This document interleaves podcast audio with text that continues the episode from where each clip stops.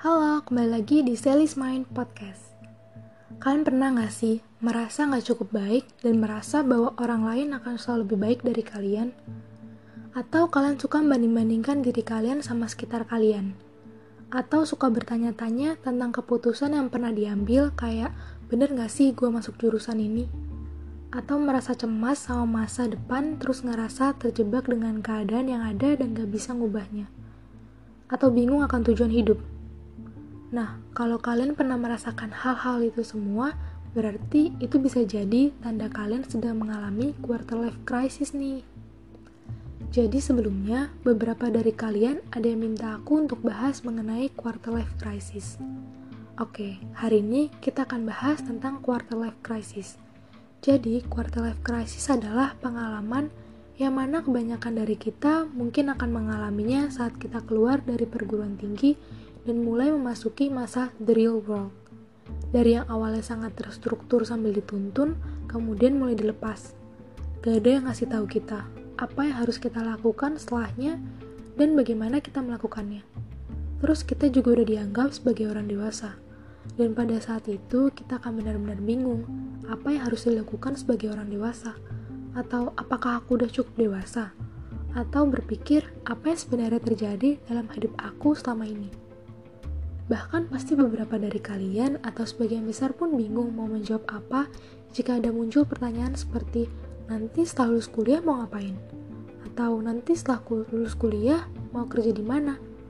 Atau bahkan, jadi selama kuliah ini ngapain aja? Oke, kita bahas satu persatu dulu ya. Tapi karena ini juga hal yang baru untuk aku, dan aku bahkan belum selesai melewati fase ini, jadi di sini aku ingetin lagi kalau aku juga masih mengalaminya. Jadi di sini aku nggak mau sok tahu atau apa, dan bilang seakan-akan aku tahu semua hal, kayak kalian tahu apa sih pengalaman kalian masih sedikit, enggak ya. Kita sama-sama belajar, dan aku juga di sini mau share aja apa yang aku dapat dari baca-baca jurnal penelitian, tesis, dan nonton-nonton video mengenai quarter life crisis ini. Sebelumnya, kan aku udah ada bahas tentang insecurity nih. Nah, ternyata insecurity ini juga masih ada kaitannya juga dengan quarter life crisis. Kalau menurut Alex Fogg, quarter life crisis adalah masa di mana insecurity, keraguan, dan kekecewaan akan karir, hubungan, dan situasi keuangan itu muncul. Dan ini terjadi biasanya ketika kita mengalami masa transisi dari remaja ke dewasa. Menurut Thor Specken tahun dua ribu lima, quarter life crisis itu terjadi pada saat banyak dari kita sebagai dewasa muda merasa ragu akan masa depan kita dan merasa seperti sedang terjebak dalam pilihan tentang masa depan kita. Untuk kata quarter life crisis sendiri, pertama kali diperkenalkan oleh Alexander Robbins dan Abby Wilner di bukunya yang berjudul Quarter Life Crisis: The Unique Challenge in Your Twenties tahun dua ribu satu sebagai hasil dari kekhawatiran Wilner tentang masa depannya setelah lulus dari kuliah. Terus kalian bertanya-tanya nih, kenapa biasanya juga ada rasa galau ya di masa ini? Nah, hal ini ternyata dikarenakan biasanya pas kita masuk ke masa dewasa ini masih ada hal-hal yang belum terselesaikan di tahap atau masa sebelumnya. Kayak misalnya, kalian akhirnya masuk suatu jurusan tertentu karena orang tua kalian. Terus setelah lulus dari jurusan itu kalian bingung, lanjutnya harus apa, kerja apa, karena kalian ngerasa ya itu bukan passion kalian. Hal inilah yang terlewati sama kalian, yang belum terselesaikan sama kalian. Nah, tadi itu cuma contoh. Jadi, untuk tahap kehidupan atau masa sebelumnya yang belum terselesaikan ini, gak harus masa benar-benar sebelumnya banget juga, bisa di masa atau tahap di mana aja. Kemudian, sekarang pun di zaman teknologi yang makin canggih ini, banyak dari kita yang apa-apa sosial media kan. Kita juga bisa lihat bahwa di sosial media tuh gak semuanya baik. Banyak dari hal-hal yang dilihat dari sosial media ini akhirnya menjadi tolak ukur untuk membanding kesuksesan kita sama orang lain. Terus kita banding-bandingin di diri kita, hidup kita sama orang lain. Padahal orang lain pun pasti juga cuma masukin hal-hal keren atau wahnya aja di sosial media. Kayak jarang banget gak sih kalau mereka misalnya lagi breakdown, atau galau, atau sedih, atau merasa kurang. Terus hal-hal tersebut dimasukin dan diperlihatin di sosial media mereka. Enggak kan? Hmm, gini sih, mungkin ada beberapa fase dimana orang bakal nunjukin hal-hal yang aku sebutin tadi. Kayak misalnya, kalau kalian berseluncur di dunia Twitter nih, banyak dari kalian berkeluh kesah di Twitter kan? Tapi lagi-lagi aku mikir, kalau kenapa kalian mau berkeluh kesah di Twitter itu karena banyak juga orang-orang yang berkeluh kesah di Twitter.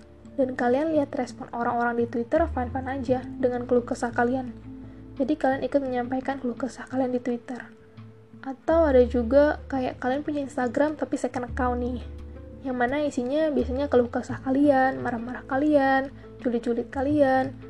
Dan yang nge-follow biasanya pun cuma orang-orang terdekat kalian, karena kalian ngerasa kalian fine-fine aja dengan keluh kesah kayak gitu. Dan karena orang-orang di second account itu yang kalian follow pun pada kayak gitu. Atau nih, hmm, aku pernah lihat challenge yang post muka terjelek dan orang-orang yang nge-like atau nge-komen di postan itu harus ngikutin hal yang sama. Kalian akan ngerasa fan-fan aja dengan nge-post foto terjelek kalian, karena banyak orang yang ngelakuin itu dan fan-fan aja. Nah, tapi kan di sosial media juga kebanyakan lebih nunjukin yang oke-nya kan. Itu maksud aku. Kayak aku bilang juga kemarin tentang insecurity pun begitu. Hal yang buat kalian insecure kan juga seringnya karena kalian kurang melihat diri kalian dan lebih sering membanding-bandingkan diri kalian sama orang lain. Padahal kesuksesan orang pun beda-beda. Pandangan dan pengertian orang tentang kesuksesan dan kehidupan itu beda-beda. Kayak kata Adam Smiley Poswalski, kalau there is no one answer but the beautiful thing about meaning. No two people's definition are the same. I don't know what is right for you. I'm still figuring out what is right for me. Smiley bilang kalau ada tiga hal yang dia pelajari dalam menghadapi quarter life crisis ini, yaitu pelajaran pertama adalah find believers, atau temukan orang yang percaya sama kalian. Ketika kalian menemukan orang yang percaya, kalian menemukan tanggung jawab. Kayak misalnya, eh gue mau coba ngelamar kerja di sini nih, kayaknya ini passion gue banget. Nah, orang yang percaya sama kalian akan jawab, ya udah lamar. Dan si orang yang percaya sama kalian ini juga akan terus bertanya kayak, gimana, udah lamar belum? Kapan lu bakal kirim lamarannya? Sampai kalian akhirnya pasti dan bertanggung jawab sama pemikiran kalian. Tapi bertanggung jawab di sini bukan karena merasa terpaksa karena ditanyain terus ya. Bertanggung jawab di sini maksudnya karena kalian beneran mau dan pasti banget akan hal ini di kehidupan kalian. Lanjutnya, pelajaran kedua yang dia pelajari adalah berhenti membandingkan diri sendiri sama orang lain dan mulai mengejar apa yang bermakna buat diri kalian. Daripada ngebandingin diri kalian sama orang lain yang bukannya nambah kalian untuk termotivasi malah bikin kalian down, lebih baik mulai mencari tahu apa yang kalian mau. Pikirkan apa hal yang penting buat kalian. Sumpah dengan kejamnya dunia tuh, kita juga harus sering mikirin hal yang penting buat diri kita sendiri. Percaya sama diri kalian. Oke, pelajaran ketiga yang dia pelajari adalah kalian harus mulai bergegas. Bergegas dengan niat dan tujuan. Kalian perlu bertanya kepada diri kalian dan sekitar kalian. Ambil risiko, daftar ini itu, jadi sukarelawan, pergi ke tempat-tempat yang mau dikunjungi, mulai hal-hal baru, buat pertanyaan-pertanyaan. Karena orang-orang akan mendukung kalian ketika kalian mulai sesuatu dengan tujuan. Hmm, ini contoh kecilnya aja ya. Aku mulai buat podcast karena aku mau berbagi kekhawatiran atau pemikiran-pemikiran aku yang mungkin bisa kita sama-sama pecahkan. Kayak, terus kalau masalahnya kayak gini, aku harus menghadapinya kayak apa ya? Dan pas mulai buat podcast pun, aku awalnya juga ragu-ragu. Mungkin masih suka terbesit juga sih, kayak apakah isi podcastnya layak untuk didengarkan orang-orang? Apakah isi podcastnya ini relatable? Apakah lebay kalau buat gini-gini-gini? Pokoknya kayak muncul pemikiran itu. Tapi nih ya, ternyata ketika aku mencoba menyingkirkan pemikiran negatif dan mulai membuat podcast ini, respon orang-orang yang dengar podcast ini ternyata positif-positif dan mereka mendukung gitu. Jadi menurut aku bener sih dengan mulai apa yang kamu mau dan ambil risiko, tentunya ada tujuan dan niat tuh orang-orang bakal mendukung kamu. Terus kata Smiley, Smiley bilang gini, if you find believers now, jika kamu menemukan orang yang percaya sama kamu sekarang, if you stop comparing yourself to others now, jika kamu berhenti membandingkan dirimu dengan orang lain, if you hustle, to pursue what is meaningful to you now. Jika kamu bergegas untuk mendapatkan apa yang berarti atau penting buat kamu sekarang, you will change your life. Kamu akan mengubah hidup kamu. You will change the lives of others. Kamu akan mengubah hidup orang lain, and you will change the world. Dan kamu akan mengubah dunia. Quarter life crisis atau krisis seperempat kehidupan ini akan menjadi quarter life catalyst atau katalis seperempat kehidupan. Jika kalian melihatnya sebagai pesan untuk mencoba hal-hal baru dan mulai menjalankan masa depan ke arah yang baru. Nah, mencoba hal-hal baru ini bisa mengubah hidup kalian, di mana ada lima cara yang bisa mengubah hidup kalian. Menurut artikel yang aku baca. Yang pertama, pikirkan tentang apa yang hilang dalam hidup kalian. Emang sih, sulit buat mengetahui hal apa yang bermakna dan positif di hidup kalian awalnya. Tapi akan berhasil dengan cara kalian coba untuk mencari tahu. Yang kedua, bantu diri kalian sendiri untuk mengenal diri kalian lebih baik.